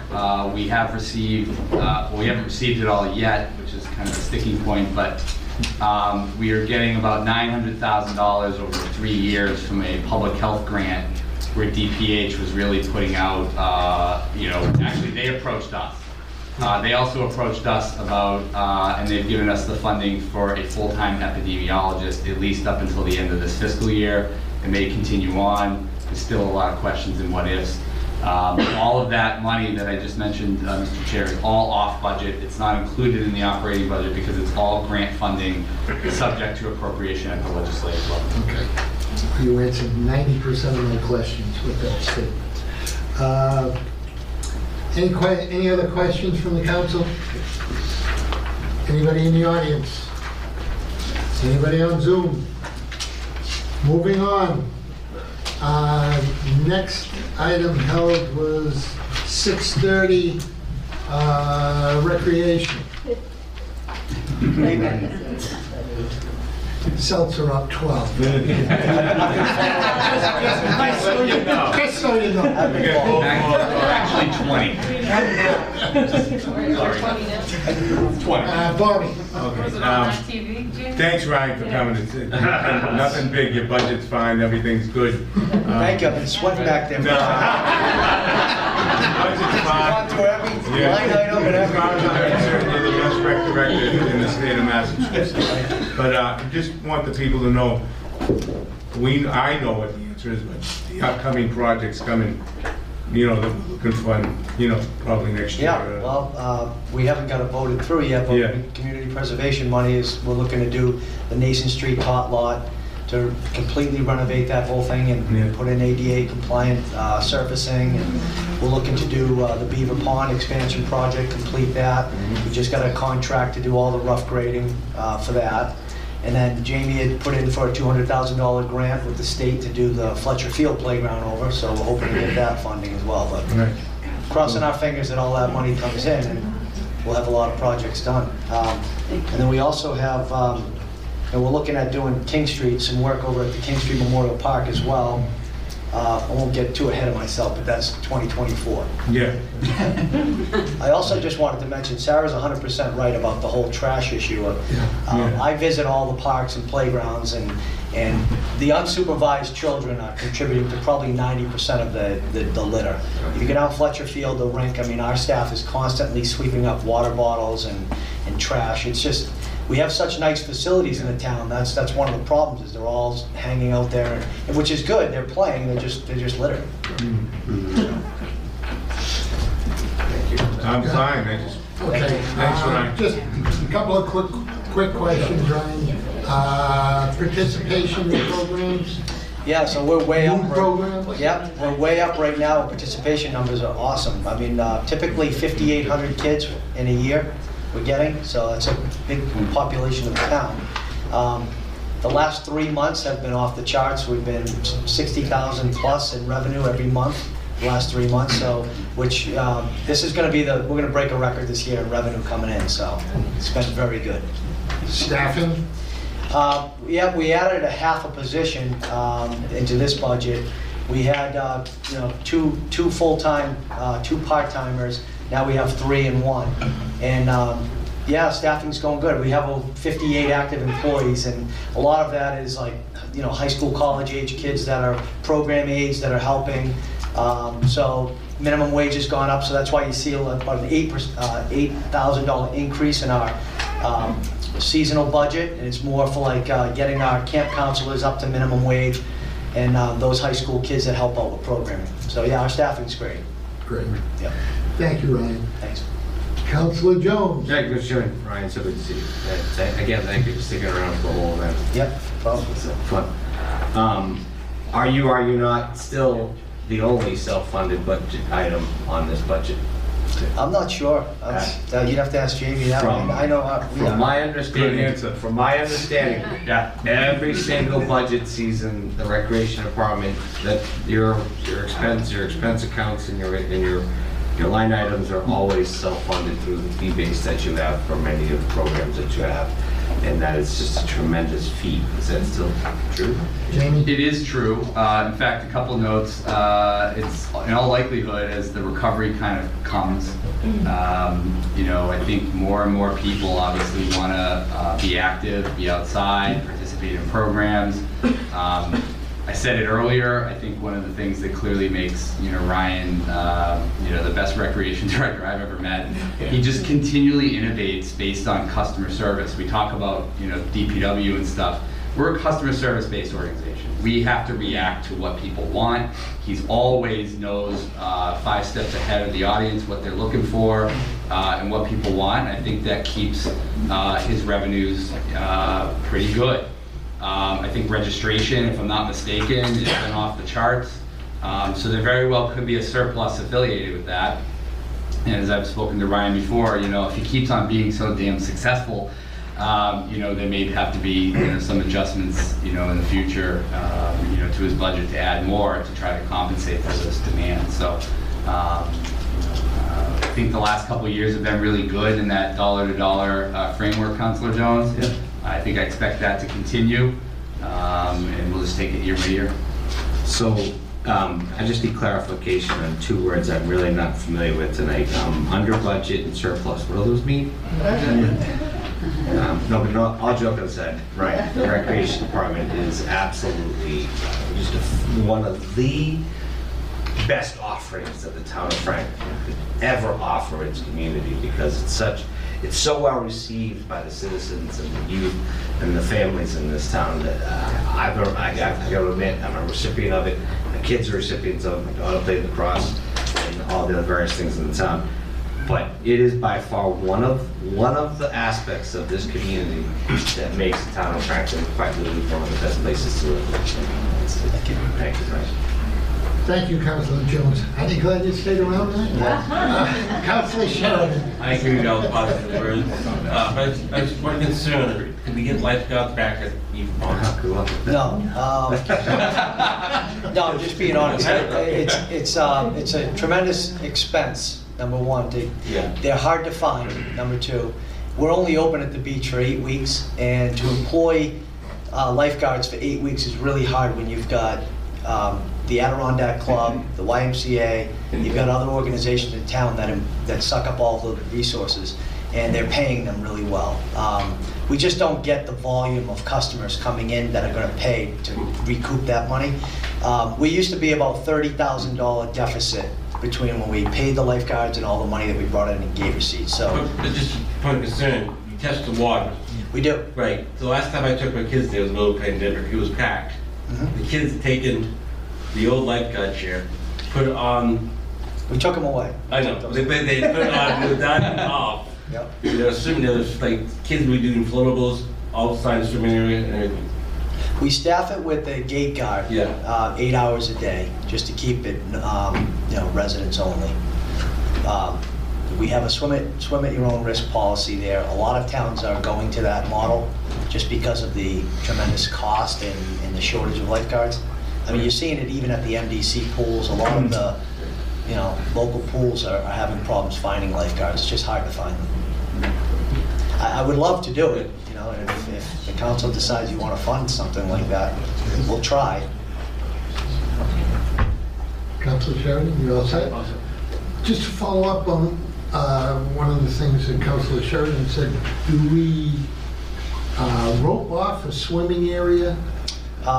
We haven't in the past 3 years.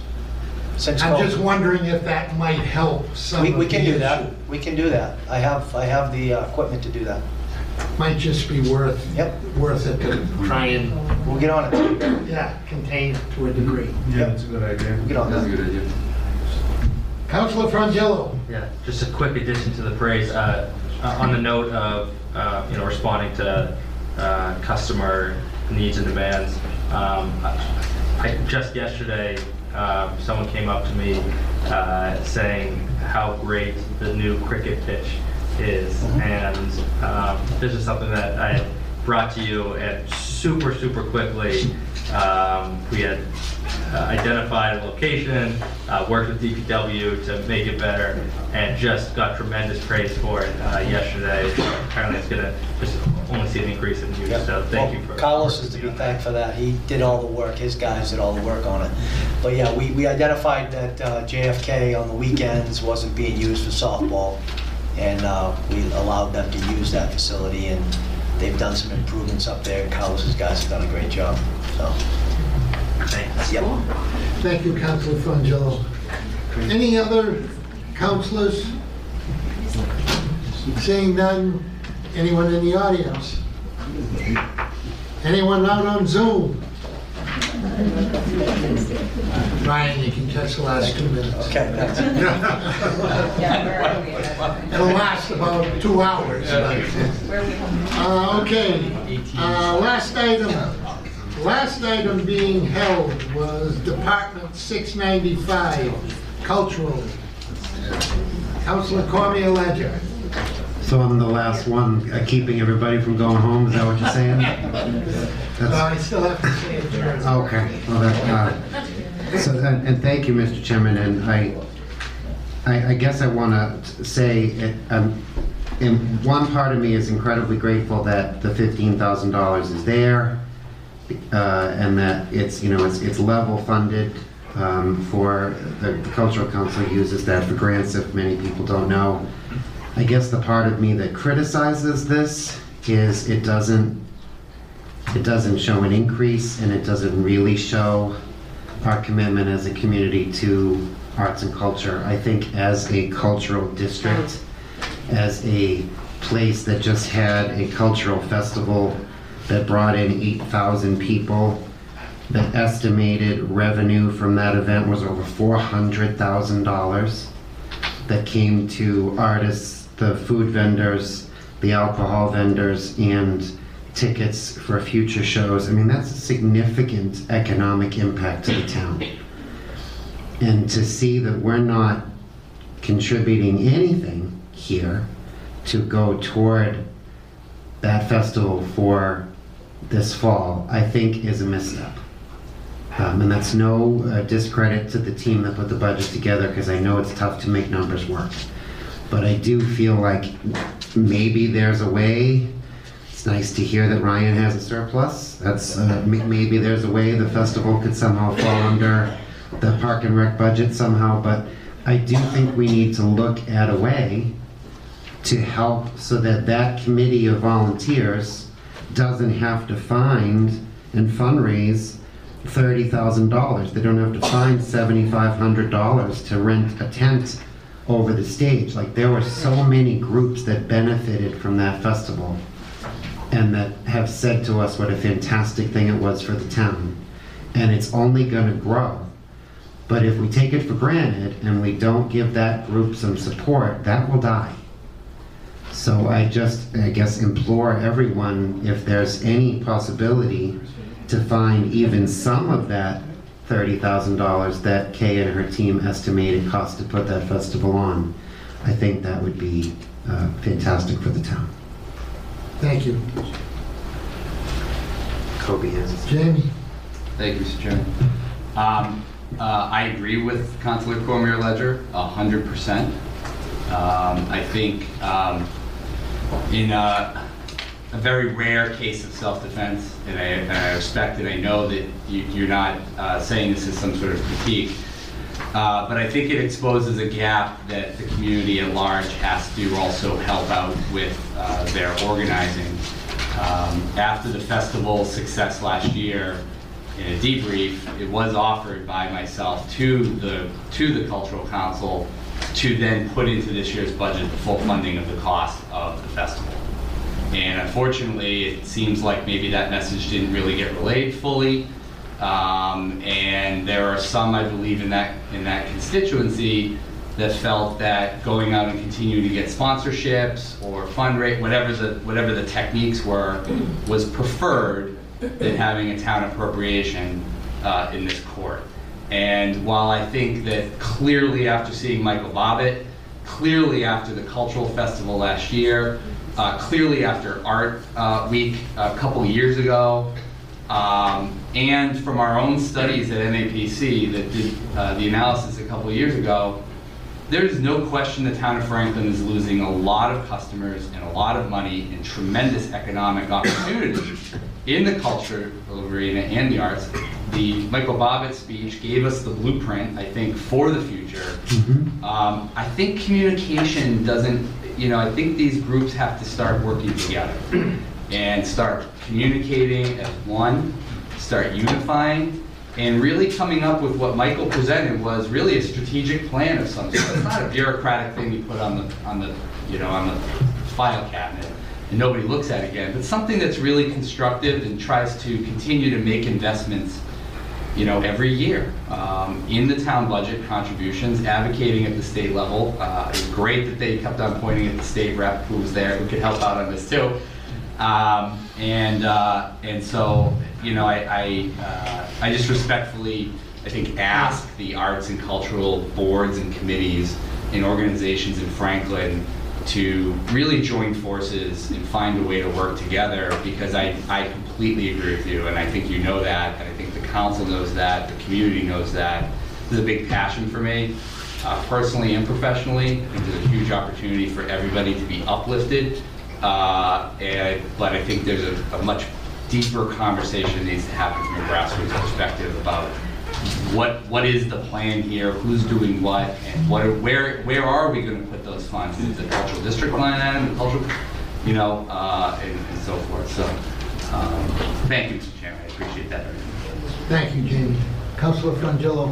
Yeah, thank you, and I appreciate Councilor Cormier-Ledger for marking this. I also had a hold on this because I think both of you articulated everything even better than I didn't know we had the numbers. I mean, yeah, the very little that we put into culture and arts comes back manyfold and a whole bunch of different benefits. And the only other benefit I would add is just the value that it adds to town, which comes back in property value. It comes back in just people, the quality of life around town.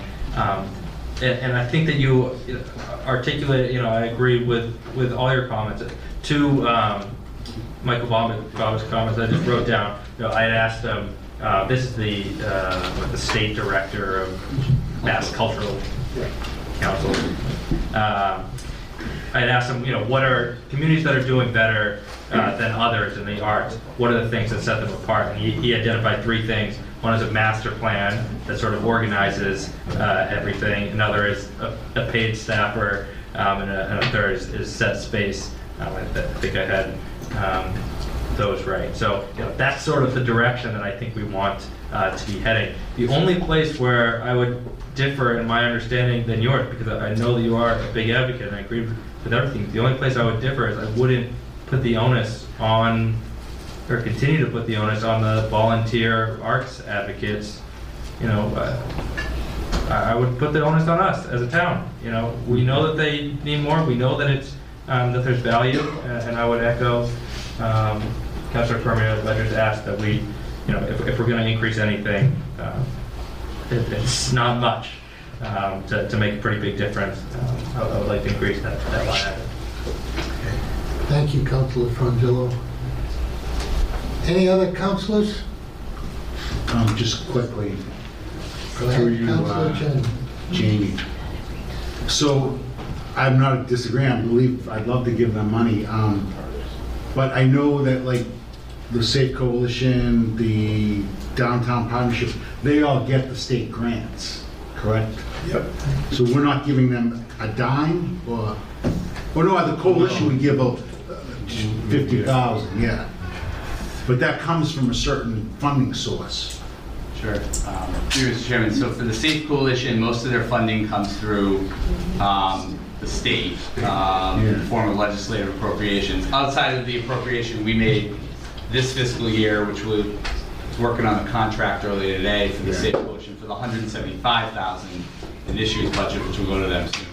That's going to be a one-time thing. If we get into funding nonprofits, that's an extraordinarily dangerous precedent.